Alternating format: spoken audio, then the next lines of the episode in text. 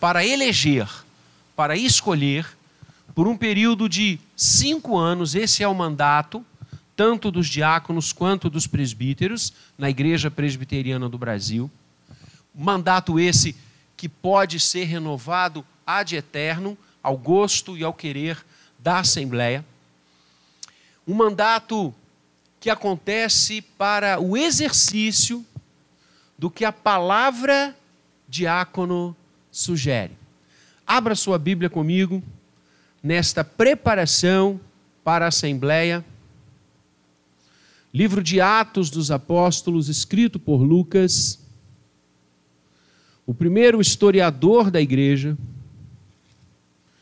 E no capítulo 6 de Atos, Lucas vai nos falar da primeira escolha, da primeira eleição de diáconos.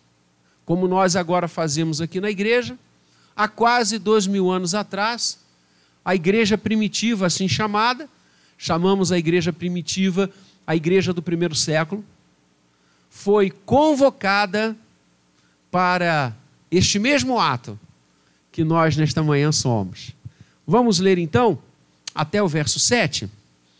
Eu leio os versos ímpares, a igreja no responso, os versos pares. Ora, naqueles dias, multiplicando-se o número dos discípulos, houve murmuração dos helenistas contra os hebreus, porque as viúvas deles estavam sendo esquecidas na distribuição diária.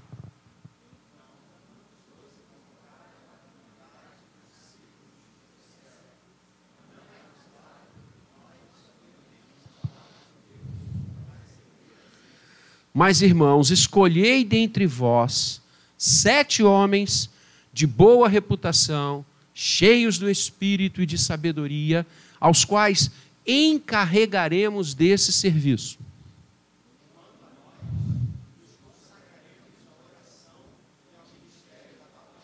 O parecer agradou a toda a comunidade. E elegeram Estevão, homem cheio de fé e do Espírito Santo, Filipe, Prócoro, Nicanor, Timão, Pármenas e Nicolau, prosélito de Antioquia.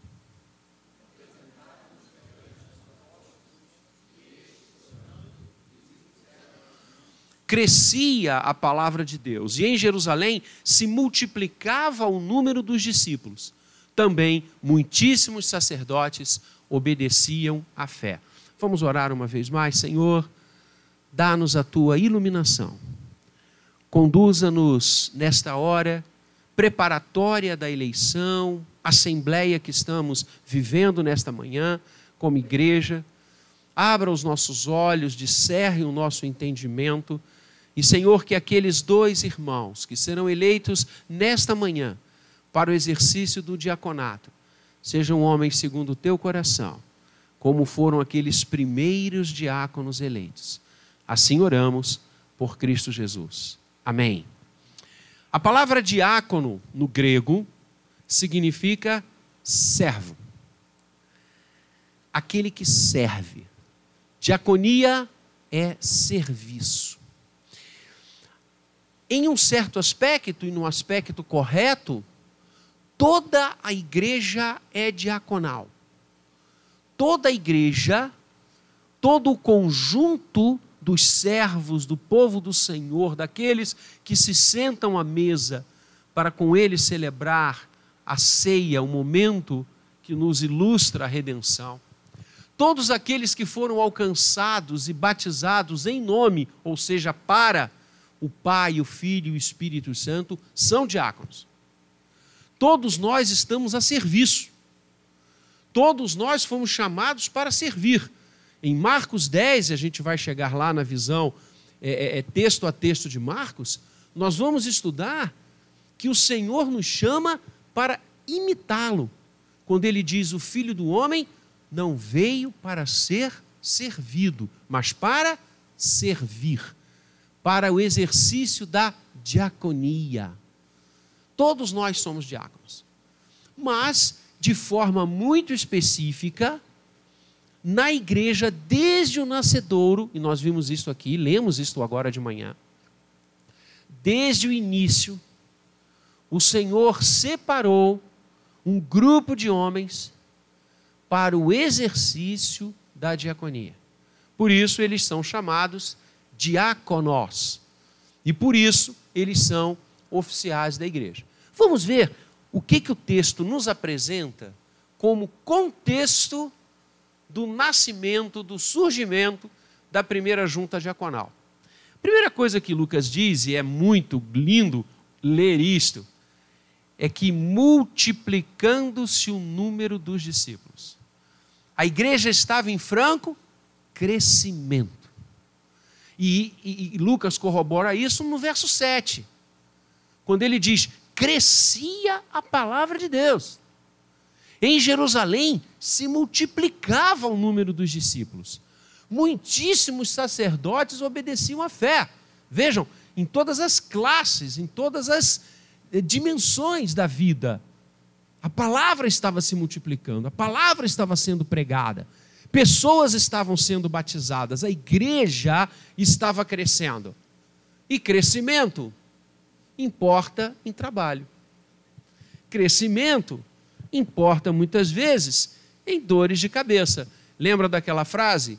Filhos criados, trabalho dobrado. É muito mais fácil você gerenciar 10 pessoas do que 100.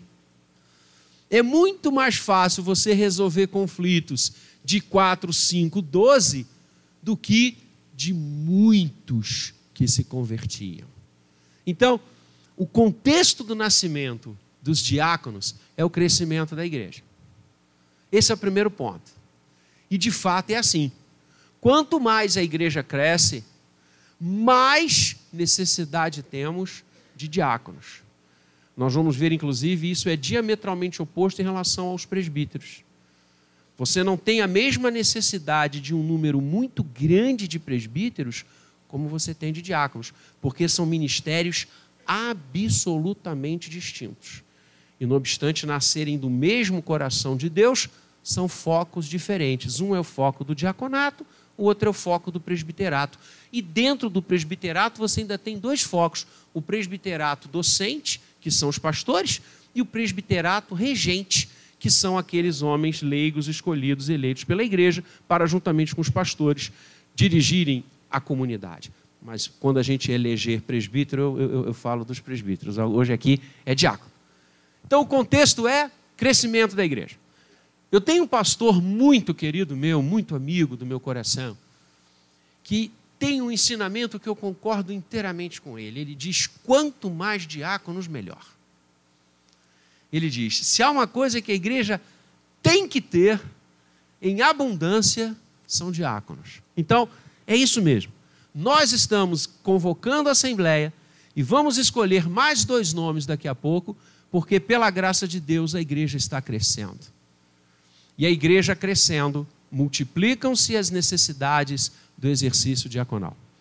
A segunda coisa que Lucas nos ensina, e não que isso nos alegre, mas mostra uma realidade extremamente presente, é que dentro da igreja a gente tem problema de relação, tem problemas relacionais, tem problemas de desgastes.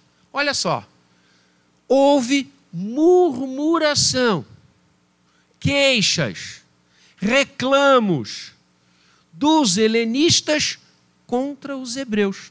Os helenistas eram aqueles convertidos do mundo grego, com as ideias gregas, com as, a, a cultura grega. E os helenistas eram aqueles judeus que tinham abraçado a fé. O grupo dos helenistas e o grupo dos judeus estavam juntos na igreja, adorando, cantando, mas estavam em litígio. Eles estavam discutindo. Eles estavam brigando. E o que que Lucas me ensina quando eu leio isso? E Lucas escreveu isso lá no início da igreja. É que isso é possível de acontecer dentro da igreja. Por isso eu acho tão normal no dia a dia nós pensarmos diferentes, temos ideias, termos ideias diferentes, ah, não concordarmos inteiramente, isso é absolutamente normal. O que não é normal, e aí não pode, é grosseria, é ira. O que não pode é grupos dentro da igreja. Isso não pode. Mas discordância, esbarros, é, é, é, é conflitos, isso é absolutamente normal, principalmente quando a gente cresce. Não é assim na nossa casa? Fala a verdade. Quando os filhos são pequenininhos é tão tranquilo, né? Aí eles começam a crescer. Misericórdia. Né? Quem tem um só administra bem. Mas vai ter dois, três, quatro. Nossa, não é assim? Os filhos que são vindos de um mesmo lar, de mesmo pai e mãe, ama como entram em conflitos. Como discutem. Se é assim na nossa casa, por que, que você acha que vai ser diferente na igreja? Não esteja preparado para administrar conflitos dentro da igreja. Isso é normal. Isso é normal. Insisto, o que não é normal é isso se enraizar. A palavra diz: não se ponha o sol sobre a vossa ira. Isso é que não é normal. É você pegar birra do irmão, da irmã, não querer sentar no mesmo banco, não aceitar a Santa Ceia se for o presbítero fulano, beltrano e ciclano que está. Que isso? Isso é pecado. Isso é pecado. Mas determinadas dissensões é até interessante. Porque você tem multiplicidade de ideias, de opiniões. Isso é muito bom. Isso não é ruim, não. Isso faz crescer. Dói um pouquinho, mas faz crescer. Só que a coisa lá estava feia. A coisa lá não era um mero choque de ideias. Estava havendo dissensão. E o motivo da dissensão poderiam ser vários, mas o que Lucas nos conta é que aquele motivo de dissensão era em relação à distribuição diária de alimentos que a igreja fazia. O que a gente faz aqui na cesta básica, e eu fiquei maravilhado hoje de ver a quantidade de itens trazidos na cesta básica, a igreja sempre fez isso. Sempre fez isso. Olha lá, desde o primeiro século, os irmãos traziam e era distribuído diariamente para quem tinha necessidade. Que coisa linda, isso é igreja. Só que, o que, que Lucas nos conta? Que as viúvas estavam sendo esquecidas, as viúvas dos helenistas estavam sendo esquecidas na distribuição diária. Ou propositadamente, ou não, não sei, mas não estava tendo uma equidade na distribuição dos, dos gêneros. E aquilo estava gerando uma dissensão, estava gerando tumulto, estava gerando discussão, mal-estar dentro da igreja. E os apóstolos então tomaram uma decisão. Então os doze convocaram os líderes da comunidade. Os doze convocaram aqueles que sabiam resolver as coisas. Os doze convocaram aqueles que já tinham cinco anos de profissão de fé para frente. Não é isso que o texto está dizendo? Não. Eles convocaram a comunidade dos discípulos, ou seja, todos os membros da Igreja Presbiteriana de Jerusalém. Convocaram todos. Isso é bíblico, isso é presbiteriano. A igreja presbiteriana, não sei se você já pensou nisso, mas sempre que eu falo sobre presbiterianismo nas universidades, nas aulas, nas palestras que sou convidado a fazer, principalmente sobre educação, sobre cidadania, eu ressalto algo que só a igreja presbiteriana faz. Preste atenção. Os meus netos, na UCP, seus filhos, a cada ano escolhem a diretoria da UCP. Votam. Quando passam para a UPA, a mesma coisa. Escolhem a diretoria. Eu era menino, com 14 anos, e fui fazer ata. porque fui eleito secretário da UPA. Oh, que orgulho! Meu primeiro cargo na igreja. Fui secretário da UPA. Até hoje eu me lembro de estar tá fazendo ata. Nossa, eu ficava perguntando a todo mundo como é que fazia. Só a igreja presbiteriana tem isso. Aí você passa para a mocidade, mesma coisa.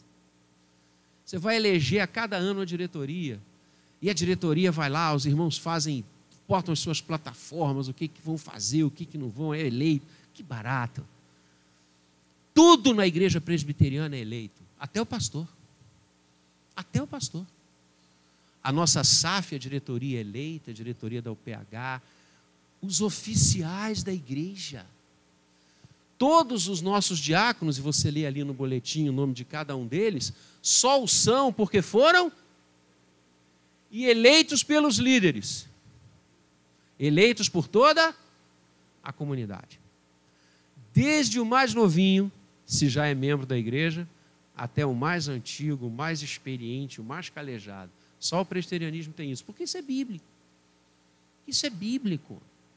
Os nossos presbíteros só são presbíteros. Daqui a pouco estarão distribuindo a ceia. Ontem estivemos reunidos em conselho. Só são presbíteros porque toda a comunidade os escolheu, votou neles. Isso é presbiterianismo. Isso é Bíblia. A igreja presbiteriana pega esse modelo bíblico em ótima hora, porque cremos no solo escritura, como ouvimos hoje de manhã. A nossa liderança não é apontada por um ser que desce no disco voador e diz: é você, porque você é bom, você fala bem, você é rico. A nossa liderança, ela é eleita por toda a comunidade e mandatos. Eu estou há 25 anos à frente dessa igreja, porque essa igreja me reconduz ao pastorado há 25 anos. É a igreja que escolhe. É a igreja quem diz. Os apóstolos convocaram a comunidade. Que lindo! Como nós hoje, todos os membros da igreja podem participar e podem votar. Isso é bíblico, isso é presbiteriano. E o que, que eles disseram? Olha lá que coisa linda.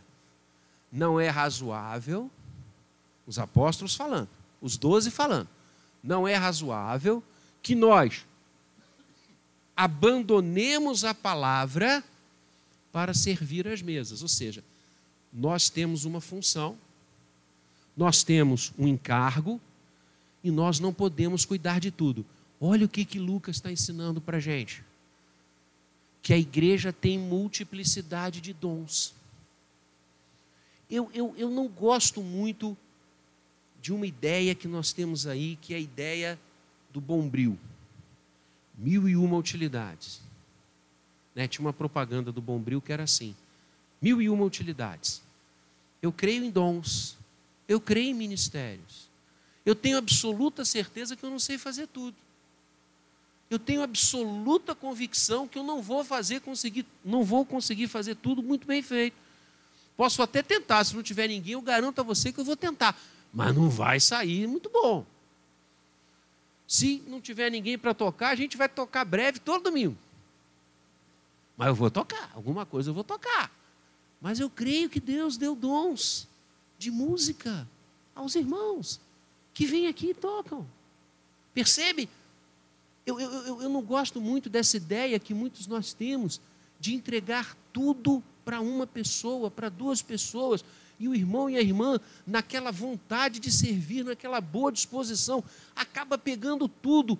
E aí, queridos, alguns ficam sentados no banco só criticando. Olha lá, está vendo? Vai fazer. O que os apóstolos estão ensinando a gente é que cada um de nós tem uma função no reino a função deles não era servir as mesas. A função deles não era administrar os alimentos que eram trazidos e diariamente distribuídos para os órfãos, para as viúvas, para os estrangeiros. A missão deles era o estudo da palavra e a ministração da palavra. Olha que lindo! Cada um de nós tem dons e ministérios a serem exercidos na igreja. Então veja, amado, amada, qual é o seu dom? qual o seu ministério e venha realizá-lo, porque você tem algo a fazer. Ah, você tem algo a fazer, não deixe que o outro faça o seu trabalho, porque você tem que fazê-lo, aí vai ficar bem feito. E Lucas está nos ensinando o que os apóstolos disseram. Há um ministério específico que precisa ser suprido. O ministério de servir as mesas. Por isso, diáconos. Diaconia. Serviço. E a Igreja Presbiteriana do Brasil, em boa hora, interpretando Atos 6, na Constituição da nossa igreja, o texto que organiza a nossa igreja, a Constituição, ela vai falar sobre os diáconos e vai entregar aos diáconos três responsabilidades macros, entre várias outras coisas que o diácono faz, mas há três que são precípuas do ministério diaconal. Preste atenção. A primeira, incumbe ao diácono servir as mesas hoje significa cuidar do patrimônio da igreja. A primeira tarefa de qualquer diácono e todo diácono é cuidar do patrimônio da igreja. Qualquer coisa que se refira ao patrimônio é tarefa do diácono. Se tem luz queimada, se a parede está descascada, se o vaso de flor está rachado, se não tem água aqui que o pastor de vez em quando precisa para refrescar a garganta. Se os bancos da igreja estão quebrados, se o piso da igreja está roto, qualquer coisa que se refira ao patrimônio. Se o som da igreja não está bom, é função diaconal. O diácono é encarregado pelos doze hoje pelo conselho, mutatis mutantes, do zelo sobre o patrimônio da igreja. Se o patrimônio da igreja está ruindo, a junta diaconal não está funcionando. A junta diaconal não está fazendo as coisas. E olha que interessante, né? Porque percebe como é que a gente está acostumado a botar tudo nas costas do conselho. Mas o conselho não está vendo isso, o conselho não está vendo aquilo, a junta diaconal não está vendo isso, a junta diaconal não está vendo aquilo, que cada um de nós tem a sua função. Que lindo isso. Segunda coisa que a Constituição da igreja estabelece com servir as mesas, a questão dos bens da igreja. A arrecadação de todo, todos os dízimos e de todas as ofertas que nós trazemos é tarefa da junta diaconal o conselho administra os dízimos e as ofertas trazidos pelo povo de Deus. Aloca nas várias rubricas do orçamento, nas despesas da igreja, nas despesas gerais, nas despesas extraordinárias. Ontem mesmo, na reunião do conselho, nós alocamos verbas para a missão. O conselho administra, mas quem zela pela arrecadação é a junta diaconal ela que faz o mapa da arrecadação de manhã e de noite, ela que deposita no banco. É a junta. É o diácono. Função do diácono. Zelar pelo patrimônio e pelas ofertas trazidas pelo povo de Deus, trazidas pelo povo de Deus. E não há só ofertas em dinheiro. Nossa igreja traz ofertas em itens da cesta básica tarefa da junta diaconal. É a junta que não apenas coleta aqui os itens, mas que estabelece as cestas, que vê para quem vai dar. Tarefa da junta diaconal. Mas pastor só está falando isso, eu não quero ser diácono, não. Uai, mas é. Claro que a junta pode pedir ajuda de quem ela precisa e requer. Quantas, quantos assistentes sociais nós temos na igreja? Alguns. Temos inclusive gente que dá aula disso. Então a junta chama essas pessoas, olha, ajuda aqui a gente, colabora aqui conosco, vamos. Ótimo, mas a tarefa e a responsabilidade é da junta diaconal. E a terceira coisa que a nossa Constituição estabelece para os diáconos: o atendimento às necessidades do rebanho e das pessoas de fora. E aí o ministério da misericórdia se encaixa perfeitamente no que é a tarefa diaconal. Se algum irmão entre nós está necessitado, doente, precisando de remédios, precisando de alimentos, a casa caiu, não tem fogão, não tem um colchão, a junta vai agir. A junta vai até o pastor, vai até o conselho. Irmãos, vamos aqui fazer uma campanha, vamos abençoar a família tal, a família B, a família D. Tem uma região. A, a assistência social é tarefa da junta. Viram como o diácono é importante? Você achou que o diácono é só para ficar na porta entregando boletim? Não é não. O diácono é o grande gestor. Ele não aplica, mas é ele quem junge toda essa matéria dentro da igreja. E traz ao conselho, e traz ao pastor visitas.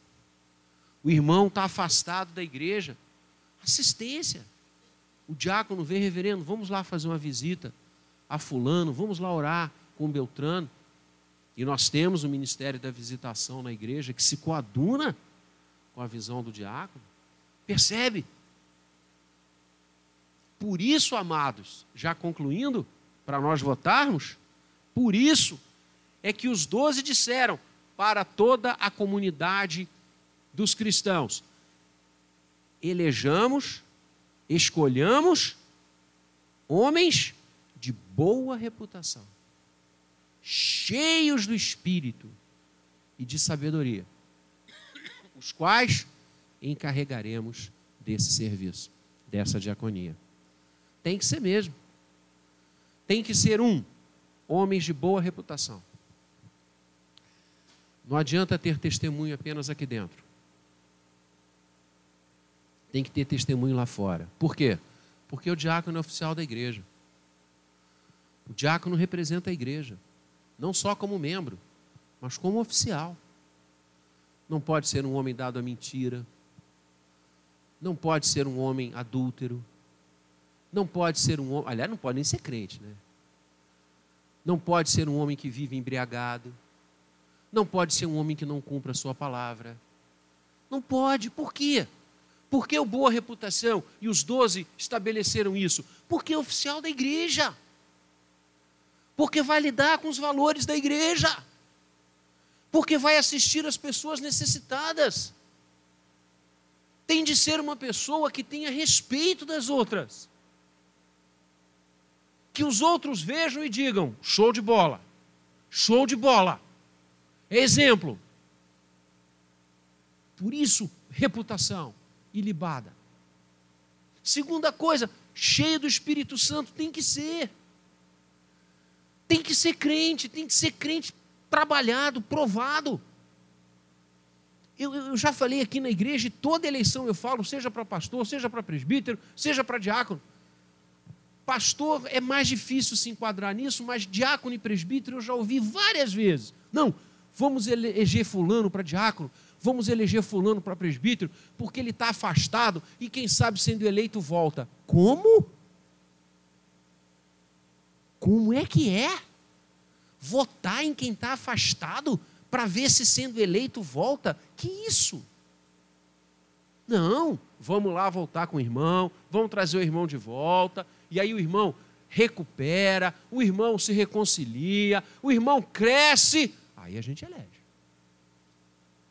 Irmãos, cargo na igreja não é título nem recompensa. Vou repetir: Cargo na igreja não é título nem recompensa. Cargo na igreja é serviço. É serviço. Por isso, cheios do Espírito. Tem de ser homens espirituais. E olha, esse time aqui que foi eleito lá no primeiro século, rapaz, esses sete aqui disputavam palmo a palmo com os apóstolos, se duvidar, viu? E turma boa, uma junta dessa aqui igualzinha a junta da igreja presa no Jardim Guanabara, sem tirar nem pôr. Esses aqui eram misericórdia, eram homens cheios de espírito mesmo. E de sabedoria. E de sabedoria. Porque vejam, lembram? O diácono vai lidar diretamente com as pessoas. Na distribuição do produto, do que a gente está trazendo, das nossas ofertas. Tem que ter sabedoria para ver quando a pessoa realmente está precisando ou quando quer se valer da igreja para viver sem fazer nada. Você acha que só tem lá fora? O diácono tem essa sensibilidade de saber realmente quando a pessoa está necessitada ou quando o camarada está querendo viver às custas da fé alheia. O diácono tem que ter a sabedoria para lidar com as questões do templo para lidar com as questões do templo. Saber levar ao conselho as situações, saber conversar com os irmãos. Essa sabedoria diaconal é fundamental para o exercício do ofício do diaconato. E assim os apóstolos convocaram a igreja, e a igreja elegeu, a igreja votou, eles foram ordenados e tiveram ministérios abençoadores. Assim nasceu a junta diaconal. Assim hoje, a igreja igualmente presbiteriana requer a mesma coisa de você, membro da comunidade dos cristãos. Eleger nesta manhã dois irmãos, dois novos diáconos para o exercício dessa função tão maravilhosa, tão abençoadora, tão relevante, que é a diaconia. Que Deus nos abençoe. Que Deus nos dê muita sabedoria, muita unção e que os nomes que serão eleitos nesta manhã tenham nascido primeiro no coração de Deus e depois passado para o nosso. Vamos orar? Feche seus olhos.